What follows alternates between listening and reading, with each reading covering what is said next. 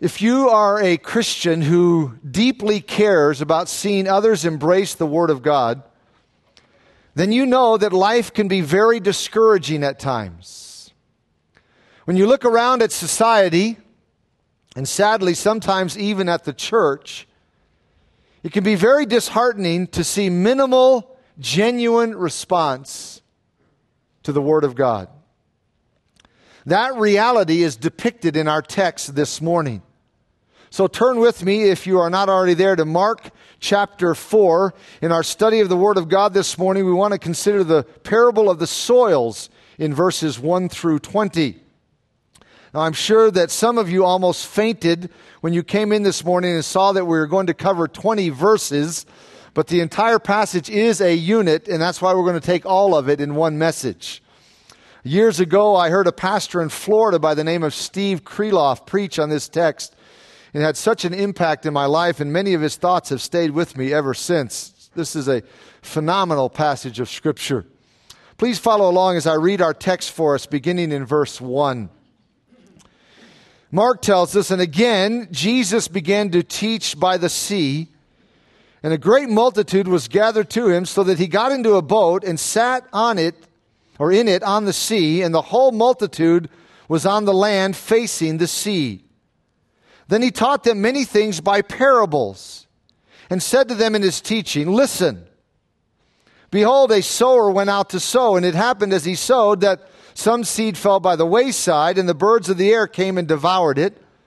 Some fell on stony ground where it did not have much earth, and immediately it sprang up because it had no depth of earth. But when the sun was up, it was scorched, and because it had no root, it withered away. And some seed fell among thorns, and the thorns grew up and choked it, and it yielded no fruit. But other seed fell on good ground and yielded a crop that sprang up, increased, and produced some thirtyfold, some sixty, and some a hundred. And he said to them, He who has ears to hear, let him hear.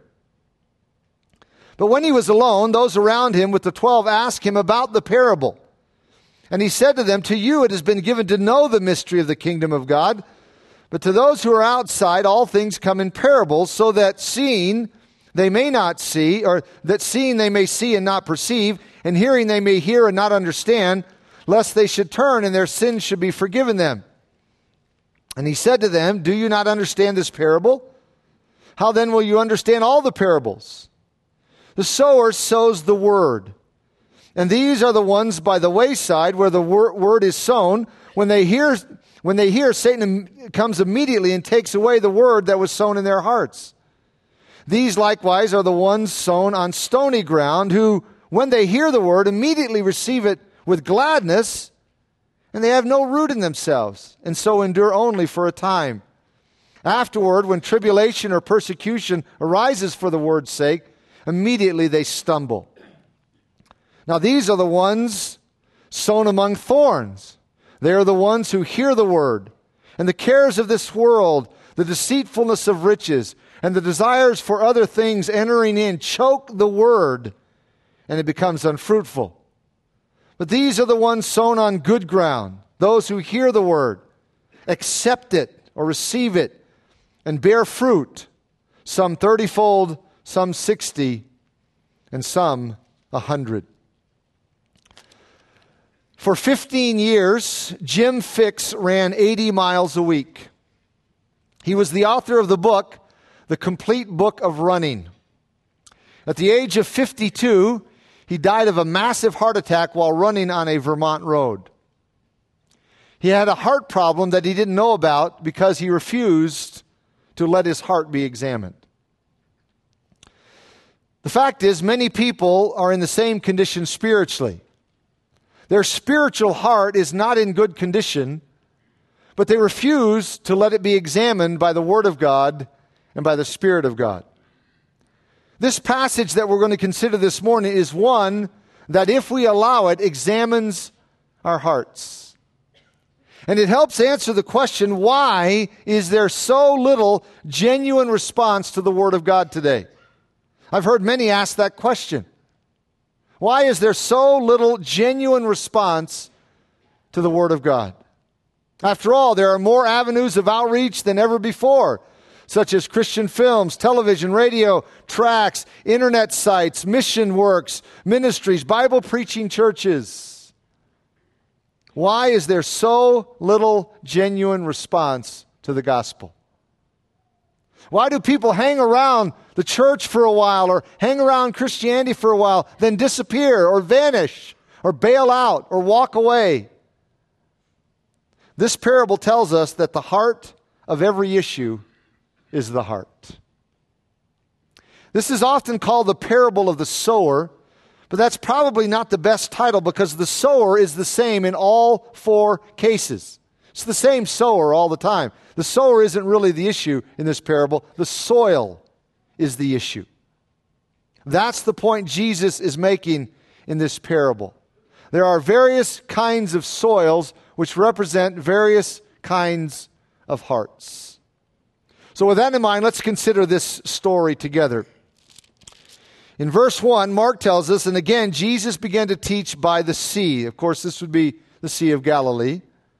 And a great multitude was gathered to him, so that he got into a boat and sat in it on the sea, and the whole multitude was on the land facing the sea.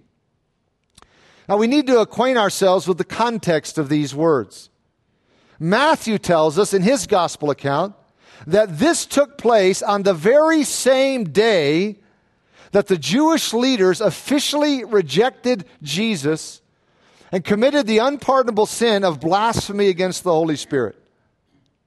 They had seen all the evidence. Jesus had been ministering and teaching for well over a year by this time, maybe close to two years. But the leaders made their official decision that Jesus was satanic. That happened on this very day. But another event happened on this very day that is key to understanding this parable and why Jesus switched to teaching in parables. And that event is recorded in chapter 3 of Mark's gospel, just back one chapter. Chapter 3, verse 20 tells us Then the multitude came together again, so that they could not so much as eat bread. But when his own people, his own family, heard about this, they went out to lay hold of him, for they said, He is out of his mind. That was the response of Jesus' family. His family felt like they had to protect Jesus from himself. They felt like he was crazy, insane, illogical. So his family refused to believe in him, and the nation as a whole refused to believe in him. And Matthew 13, 1 says, It was on that same day that Jesus began to speak to the crowds in parables, and he began speaking to them in parables with this parable, which is sort of the foundational parable to all of his parables. Verse 1 tells us that Jesus sat in a boat that was probably just off the shore. Sitting was a typical rabbinical position for teaching.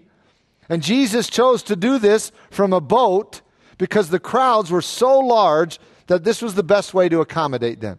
So picture in your mind Jesus just offshore, sitting in a boat, and a large crowd of people on the shore. In many places around the Sea of Galilee, the shoreline goes up um, almost immediately. So you could have sort of an amphitheater type of setting. And so Jesus chooses this setup to administer his teaching. Verse 2 says, Then he taught them many things by parables and said to them in his teaching, Listen, behold, a sower went out to sow. And it happened as he sowed that some of the seed fell by the wayside, and the birds of the air came and devoured it. The wayside refers primarily to the narrow paths that separated one field from another in ancient Israel. Travelers also used these paths as they traveled. They were allowed to use these paths to walk between the farmers' fields. Naturally, they were packed down and untilled. Verse 5 says, Some fell on stony ground where it did not have much earth, and immediately sprang up because it had no depth of earth. Now, when you read these words, don't picture in your mind a field with a bunch of rocks sitting out in it. The farmers were smart enough to remove the rocks from their fields. This wasn't a field of exposed, loose rocks sitting there. This was a field of thin soil over rock beds that were just below the surface. These rock beds were usually limestone. They're, they're, that's the, the makeup of the land of Israel. Because the roots could not penetrate deep, Jesus says the crop would spring up above ground much faster than it normally would, and that is the case in farming in some of those areas in Israel. For a short time, these crops looked better and healthier than the others because more of the plant showed above ground and it grew actually faster. So initially, it looks good, looks really good. Verse 6, Jesus continues the parable. He says, But when the sun was up, it was scorched, and because it had no root, it withered away.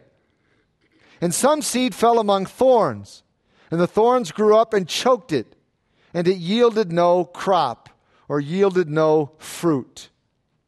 But other seed fell on good ground and yielded a crop that sprang up, increased, and produced. Some 30 fold, some 60, and some a 100. And he said to them, He who has ears to hear, let him hear. The word hear, H E A R, is clearly a key word for Jesus in this section of Mark's gospel because the word occurs 13 times in this chapter. Here, here, here, here. And at this point, it is emphasized strongly by our Lord's statement He who has ears to hear, let him hear. Furthermore, Jesus began this parable back in verse 1 with the word listen or hear. Beloved, we need to hear this parable. We need to understand this parable. It's important to Jesus that we hear this, that we understand it. Verse 10 tells us But when he was alone, those around him with the twelve asked him about the parable. And he said to them, To you it has been given to know the mystery of the kingdom of God, but to those who are outside, all things come in parables. Now, at this point, Jesus introduces the concept of mystery. The definition of a biblical mystery is a truth that was not revealed to the Old Testament saints, but has now been revealed to the New Testament saints.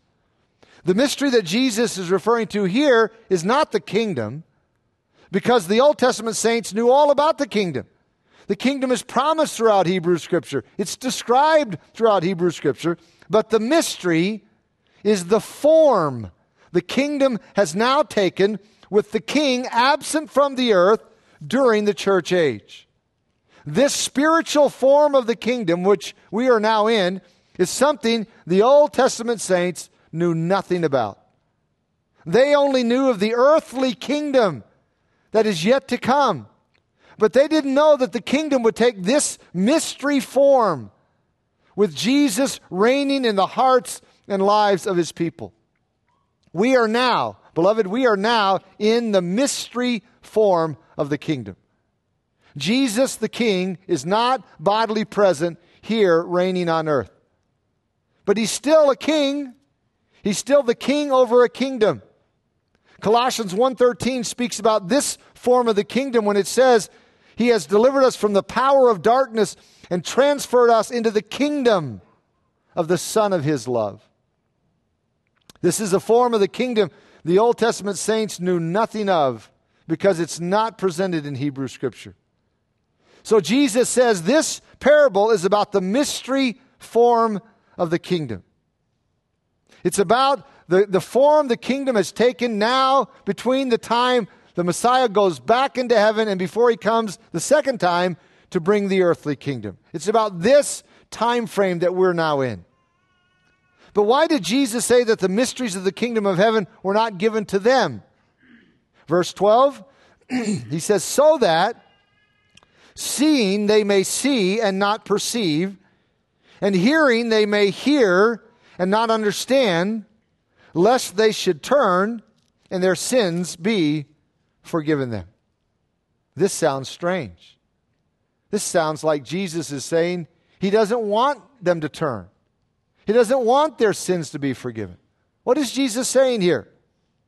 This is very similar to what the Apostle John said in John 12. So let's turn over there. Maybe it will give us some insight into what Jesus is saying. Turn over past Luke to John chapter 12.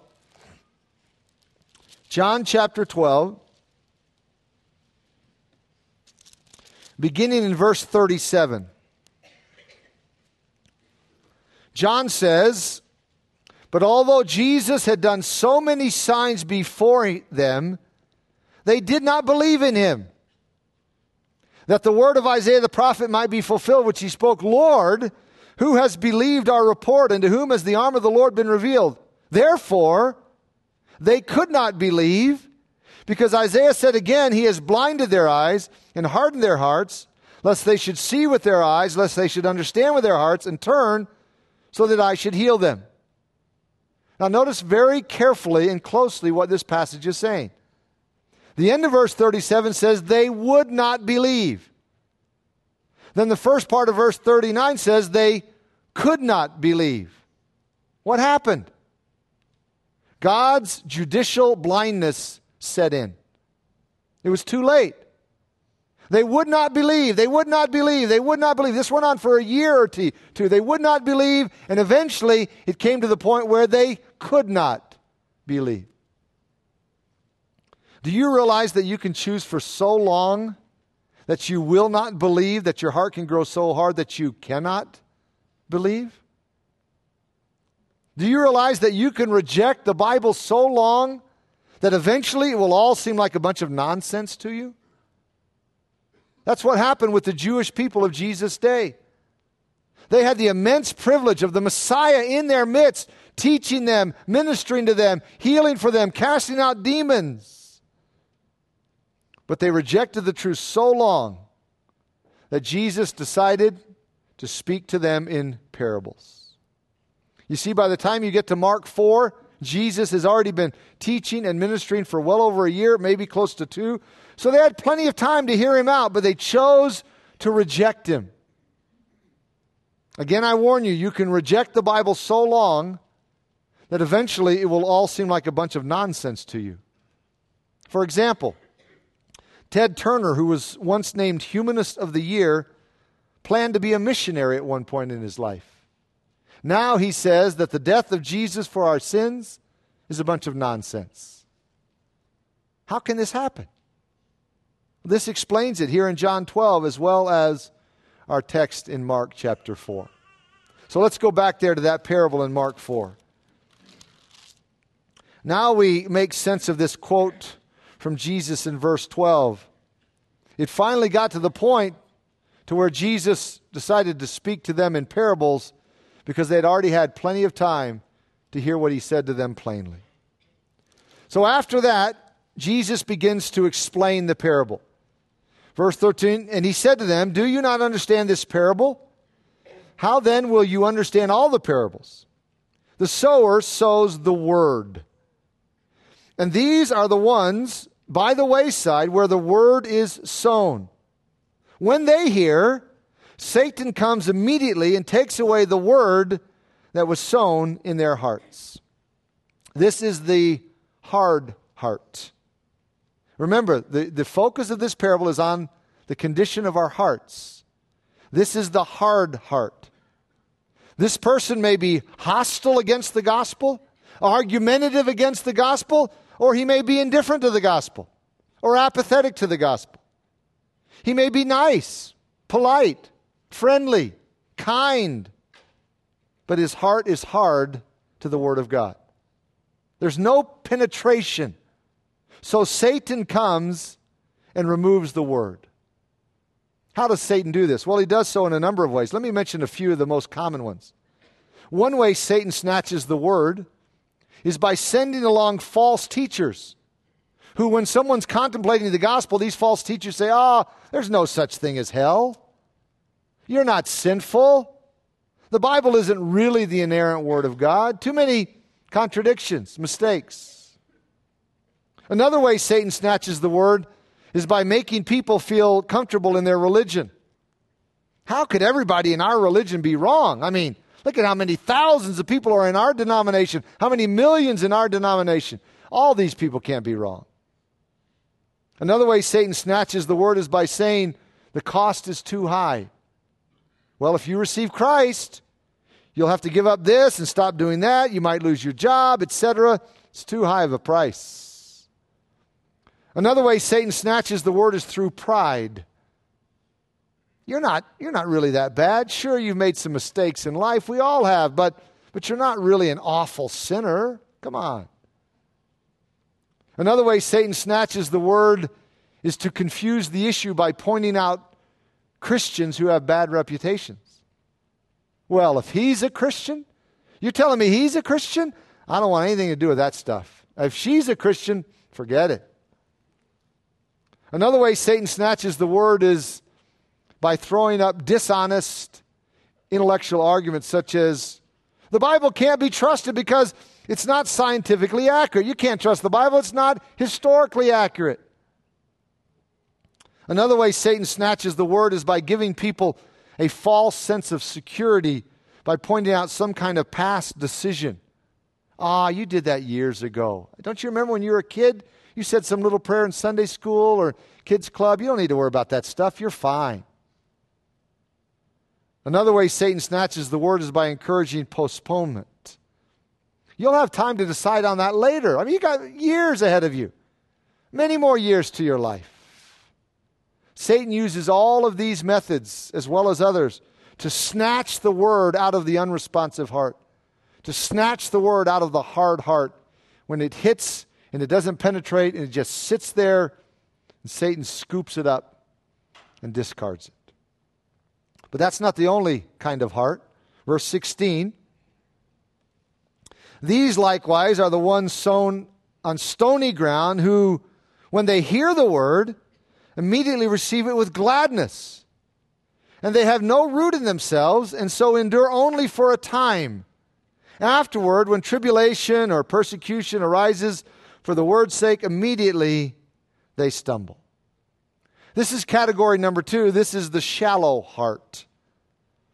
This is the person who makes a purely emotional decision about Jesus. There's no volitional or intellectual component to the decision. This person doesn't count the cost of true submission to Christ or doesn't realize the necessity of true biblical repentance. This is the kind of individual who might be attracted to the fact that God loves him, but it's purely, exclusively emotional. Now, don't misunderstand me. Don't, don't, don't misconstrue this. True saving faith must have an emotional aspect to it. It's not emotionless, but that can't be the entire substance as it is in this case. This person has experienced a change in his emotions, but not in his soul. By the way, some evangelistic methods really play to this kind of scenario. There are some evangelistic methods that seek to elicit a purely emotional response they play on people's emotions, take advantage of people's emotions. And the great danger is that people who have this kind of emotional experience are often harder to reach than they were before they heard the message because they have been insulated from true salvation by a false profession. This is the kind of person from Jesus' description here. This is the kind of person who may have a lot of zeal and, enthusiasm right at first, but there's no brokenness over sin, no true sense of lostness. There's no repentance, no contrition, no humility. Maybe he sees Jesus as a counselor or problem solver, but not as a savior from sin, not as a savior from condemnation. So he or she hangs around for a while, but eventually bails out Jesus says, because of internal conflict or external pressure. This is the kind of person who, who may seem so excited about the Lord for a brief time, but then he has some kind of conflict with someone in the church, so he just chucks the whole thing, walks away. Or maybe there's a price to pay to be associated with Christ. He's not willing to pay the price, so he bails out.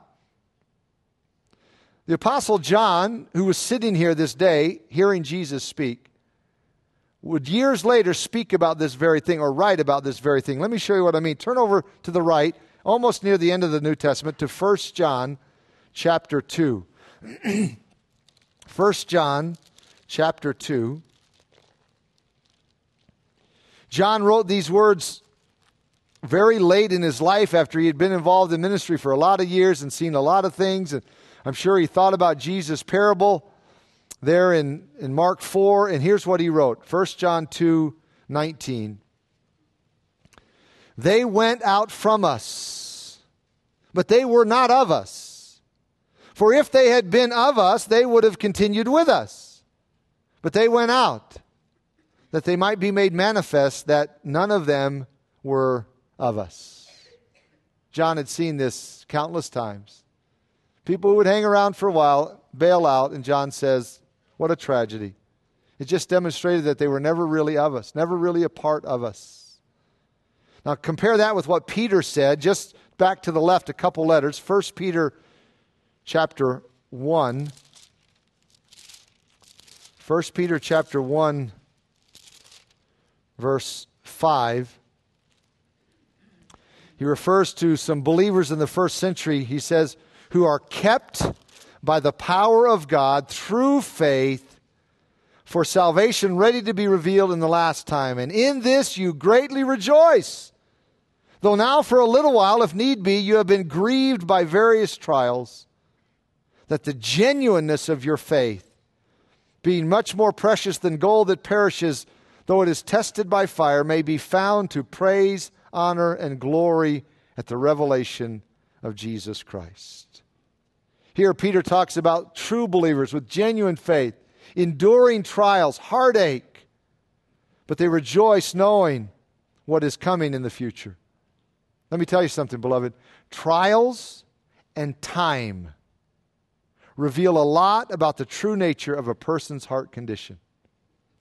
Trials and time reveal a lot about the true nature of a person's heart condition. That's what Jesus was saying in Mark 4, and that's what John and Peter taught. So don't mistake emotion for conversion. Don't mistake activity for conversion. And make sure you present an accurate picture of the gospel when you give it. Don't sugarcoat it. Don't appeal exclusively on an emotional level. Now, back to our text in Mark chapter 4. So Jesus has described two of the potential or possible heart conditions he has in mind, but he's not finished. Look at Mark chapter 4, verse 18. He says, Now these are the ones sown among thorns. They're the ones who hear the word, and the cares of this world, the deceitfulness of riches, and the desires for other things entering in choke the word, and it becomes unfruitful. This is what I have titled the crowded heart. This is the per- person who's totally consumed with and preoccupied with his job, his responsibilities, his obligations, his goals, his pursuits, his hobbies, his interests. Maybe this is the person who loves money and nice things too much to be willing to let go of them for Christ. He's continually preoccupied with career or fashion or sports or whatever, just fill in the blank. Whereas the true believer struggles with loving the world, this person doesn't even struggle. There's no struggle. This person just loves the world. This person loves the world's values so much that the Word of God is just squeezed out. The heart is too crowded. It's like the story of the young man who was proposing to his girlfriend, and he said, I love you with all of my heart. I want you to marry me. I don't have a Cadillac or a bank account or a big house like John Brown, but I do love you and I will treat you well. His girlfriend responded, I love you too, and I think I want to marry you, but tell me a little bit more about John Brown. That's the kind of response this person gives to the call of Christ to follow. Well, I, I think I want to follow you, Lord. I think I do, but, but hold it. Let me see what the world has to offer first. That's the crowded heart. Notice the problem in these first three cases. In the first case, the devil snatches the word. In the second case, the flesh overrules the word. And in the third case, the world crowds out the word. The world, the flesh, and the devil. Often spoken of in the New Testament, often warned about in the New Testament. The world, the flesh, and the devil win out over the word in these first three cases. But there's one other category. Verse 20. Jesus said, But these are the ones sown on good ground. Those who hear the word, accept it, and bear fruit. Some thirtyfold, some sixty, and some a hundred. This is the receptive heart. Notice that Jesus calls this the good soil. In other words, the other soils weren't any good. The other soils represent unacceptable responses to the Word of God. The other soils represent lost, unsaved, unredeemed men and women, but this is the good soil. That doesn't mean that this group of people had good hearts before conversion, because we know what Scripture says. Romans 3, Romans 3.12 says, There's none who does good, no, not one. Jeremiah 17, 9 says, The heart is deceitful above all things and desperately wicked. But the hearts represented in this fourth group are good in the sense that they are receptive to God's word. The Spirit of God has cultivated these hearts, and they're receptive to God's truth. Notice that Jesus adds the phrase, accept it, to this group. They hear the Word of God and accept it. They hear the Word of God and receive it. They don't just hear it and stop there, they hear it and, and take it in. The implication is that the other three groups didn't really accept the truth they heard. They heard it, they didn't receive it. That's why we say the other three groups represent unsaved, unconverted, unredeemed people. But this group brings forth fruit, which is the evidence of life. All believers produce some fruit. As Warren Wiersbe put it in his commentary on Matthew, quote, fruit is the test of true salvation.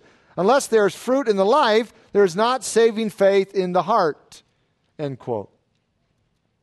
This is exactly what John the Baptizer taught from the very beginning. Let me show you this in the previous gospel. Go back one book to Matthew chapter 3. Matthew chapter 3.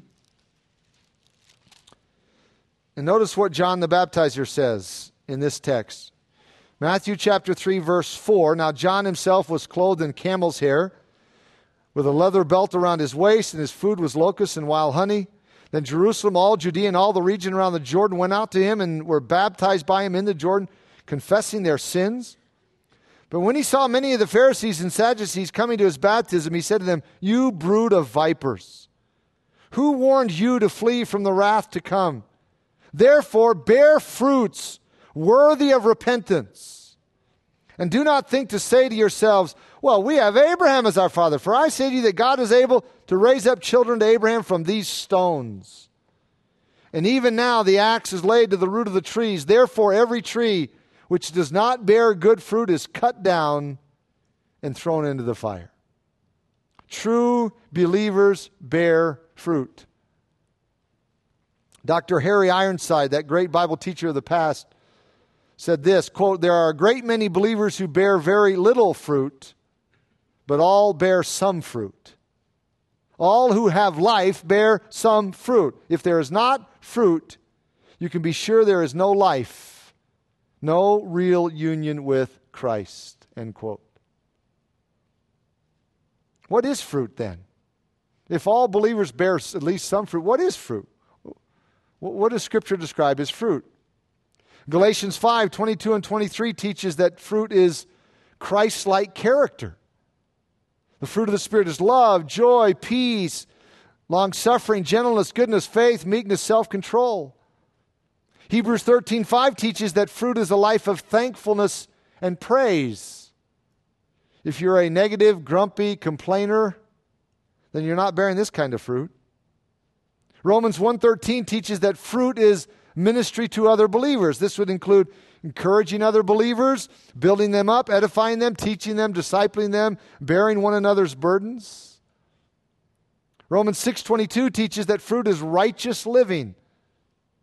True godliness, holy living is fruit, saying no to sin, yes to righteousness. Romans 15 23 and Philippians 4 17 teach that fruit is giving financially to support the Lord's work.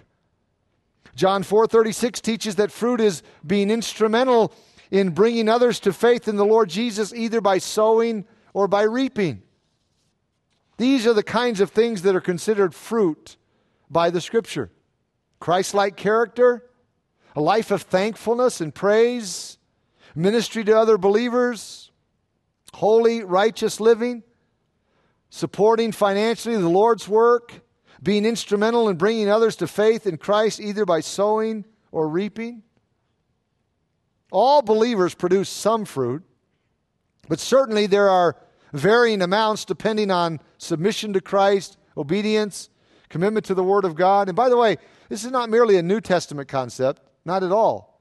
This is also found in Hebrew Scripture. Go back with me to Psalm 1, all the way back into Hebrew Scripture. Psalm 1. And look at what the very first psalm has to say, the opening psalm of the Hebrew songbook.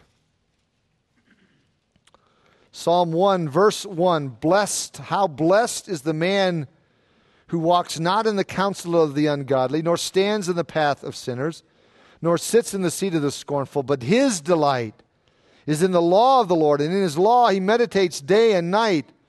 He shall be like a tree planted by the rivers of water that brings forth its fruit in its season, whose leaf also shall not wither, and whatever he does shall prosper. This is exactly what Jesus taught in John 15 about abiding in him. In John 15, 8, he said, By this my Father is glorified that you bear much fruit. This is what Jesus was talking about in Mark chapter 4 when he says, believers will bear some fruit, some 30 fold, some 60, some 100. It's different among Christians, it's different, it's not all the same, but all believers will bear some fruit.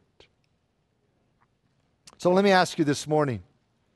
As I said at the beginning, this is a passage, Mark 4, if we allow it, it's a passage that examines our hearts. Don't be like Jim Fixx, who refused to let his heart be examined and died of a massive heart attack at the age of 52. Don't be like that spiritually. Let your heart be examined. Which category are you in? Where would you fit in all of this? Is your heart a hardened heart? You hear the word, and it just never penetrates. It never goes beyond that. And so then you dismiss it because Satan comes and snatches the word by deceiving you in some way. Oh, you don't need to take that seriously. You don't need to believe that stuff. Have you rejected the word of God? Dismissed it. Probably most in this room don't fit into that category. There certainly could be some. But is your heart a shallow heart? Intense emotion at first. Oh, this is exciting. This is great. But there's no depth, no root. So eventually, when something comes along that doesn't sit well with you, internal, external conflict, whatever, you just, ah, I don't know about that anymore. That's the shallow heart. Or is your heart the crowded heart? Just so many things in your life, so many pursuits, so many things to focus on that the Word of God is just crowded right out of your heart? Or is it a receptive heart? If it is a receptive heart that bears fruit, then ask yourself if you're allowing the Lord to produce much fruit through you. Is your life characterized by love, joy, peace, long suffering, gentleness, goodness, faith, meekness, and self control? Is your life characterized by thankfulness, appreciation to God for His goodness, praise to God? Do you seek to excel in building up and ministering to other believers, praying for them, bearing their burdens, whatever it happens to be, practicing the one another's of the New Testament? Are you living a righteous life? Saying no to sin?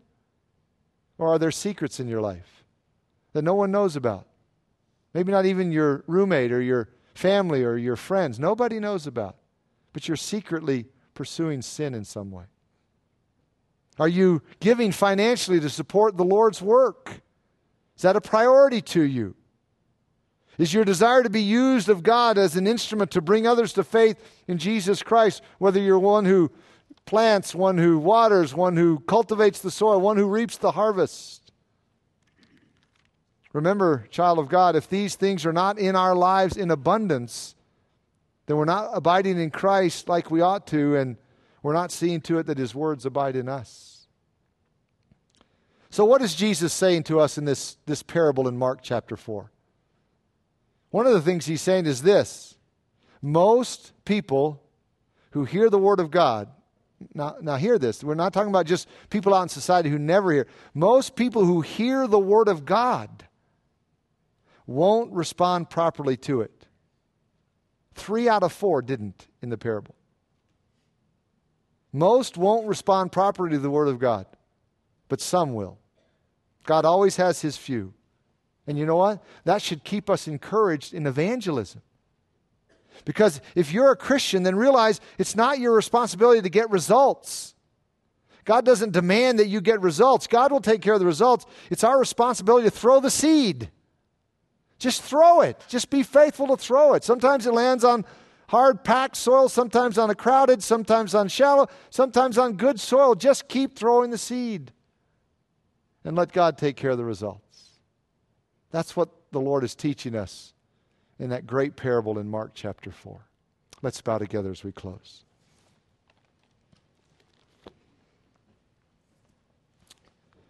As we bow in closing this morning, one final time, I want to urge you to consider just where you fit in all of this.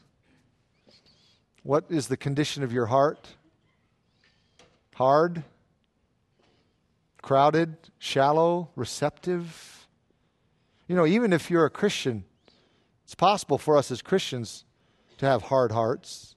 I mean, in the parable, Jesus had a specific group in mind, but by way of application, it's possible for us to have hard hearts or shallow hearts or crowded hearts. So we don't want to pass that off as saying, oh, well, at least I'm I'm a Christian, so I don't have to worry about those other things. No, we still should be concerned about those.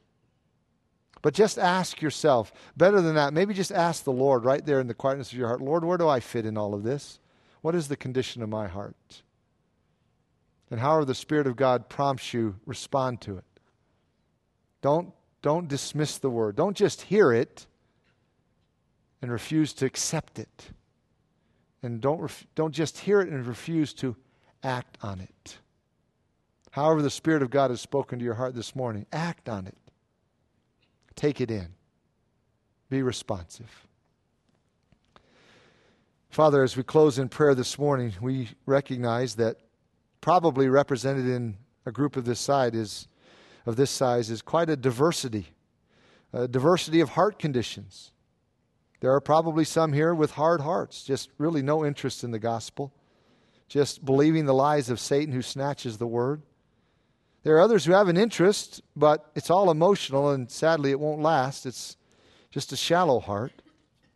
There are others who have a crowded heart. They, they kind of have an interest, but the interest just keeps going lower and lower on the rung. It's just everything else is more important, everything else takes precedent. And then there are those who have receptive hearts.